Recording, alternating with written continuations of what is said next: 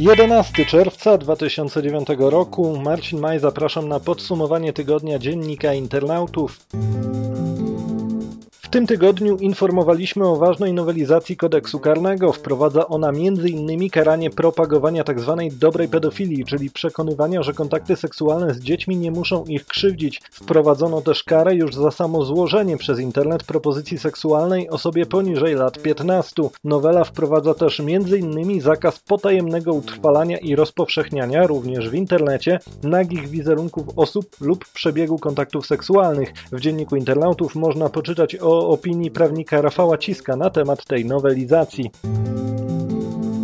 Urzędy skarbowe rozpoczynają akcję kontroli sprzedawców na Allegro. Na Dolnym Śląsku została zatrzymana kobieta, która sprzedawała rzekomo używane zabawki, z których jakoby wyrosły już jej dzieci. Tyle tylko, że kontrolerzy skarbowi udowodnili kobiecie, że przez dwa lata jej klientami zostało 8 tysięcy nabywców używanych zabawek. Podliczono przy tym, że wartość sprzedanego towaru opiewała na miliony złotych. Możliwe, że kobieta będzie musiała zapłacić zaległy podatek.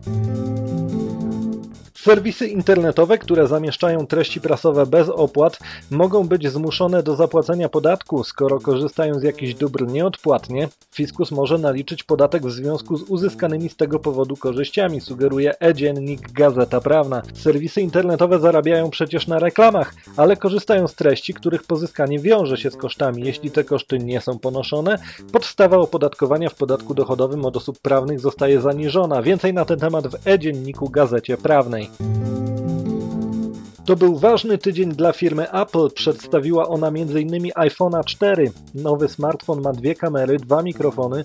Urządzenie jest cieńsze o 24% od poprzednika. Poprawiono także czterokrotnie ostrość wyświetlacza. Telefon iPhone 4 napędza procesor Cortex A4, czyli ten sam, który zastosowano w iPadach. Poza tym firma Apple wydała przeglądarkę Safari 5 dla systemów Mac i Windows. Co chyba najważniejsze, przeglądarka będzie miała rozszerzenia tworzone przez różnych deweloperów. Apple ogłosiła program dla deweloperów i zapowiedziała dostarczanie narzędzi dla nich. Ciekawą funkcją w nowym Safari jest tzw. Tak czytnik, który umożliwia wykrycie artykułu na stronie i czytanie go w widoku pozbawionym reklam i innych zbędnych elementów strony www.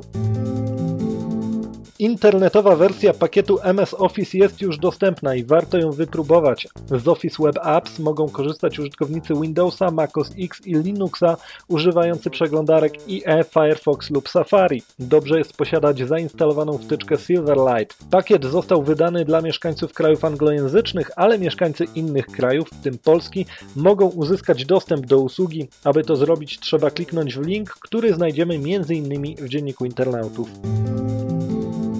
Firma HP szykuje rewolucję w drukowaniu i jej przedstawiciele zapowiedzieli wypuszczenie na rynek drukarek, które będą mogły drukować prosto z aplikacji internetowych, m.in. dzięki rozwiązaniu Google Cloud Print. To jednak nie wszystko. Użytkownicy będą w stanie drukować różne pliki z poziomu urządzeń posiadających dostęp do usługi e-mail. HP zapowiada, że drukarki będą miały własny unikalny adres i to pozwoli na dostarczenie treści do druku w sposób podobny jak wysyłanie zwykłej wiadomości. Niestety są obawy o to, że spamerom również spodoba się taka usługa. Młodzi polscy konstruktorzy odnieśli iście kosmiczny sukces. Zajęli trzecie miejsce w konkursie University Rover Challenge. W konkursie startują łaziki marsjańskie, które muszą wykonać skomplikowane zadania na pustyni w Utah. Konkursowi bacznie przygląda się NASA. Polski robot marsjański o nazwie Magma pokonał dziewięciu innych rywali, stanął na podium. Podobno Magma zachwyciła jury, szczególnie w ostatniej konkurencji polegającej na szukaniu śladów życia. Niewątpliwie jednym z najważniejszych wydarzeń tego tygodnia jest Mundial. Z tej okazji przygotowano wiele usług dla internautów. W Google Earth można obejrzeć świetne modele 3D miast i stadionów, gdzie odbywać się będą zmagania. Serwis Sport.pl ruszył z konkursem, w ramach którego można tworzyć i prowadzić własną drużynę. W aplikacji internetowej Piknik można nałożyć na zdjęcia różnego rodzaju naklejki i barwy związane z mistrzostwami. Warto zajrzeć do dziennika internautów i dowiedzieć się, co jeszcze czeka na fanów futbolu w sieci.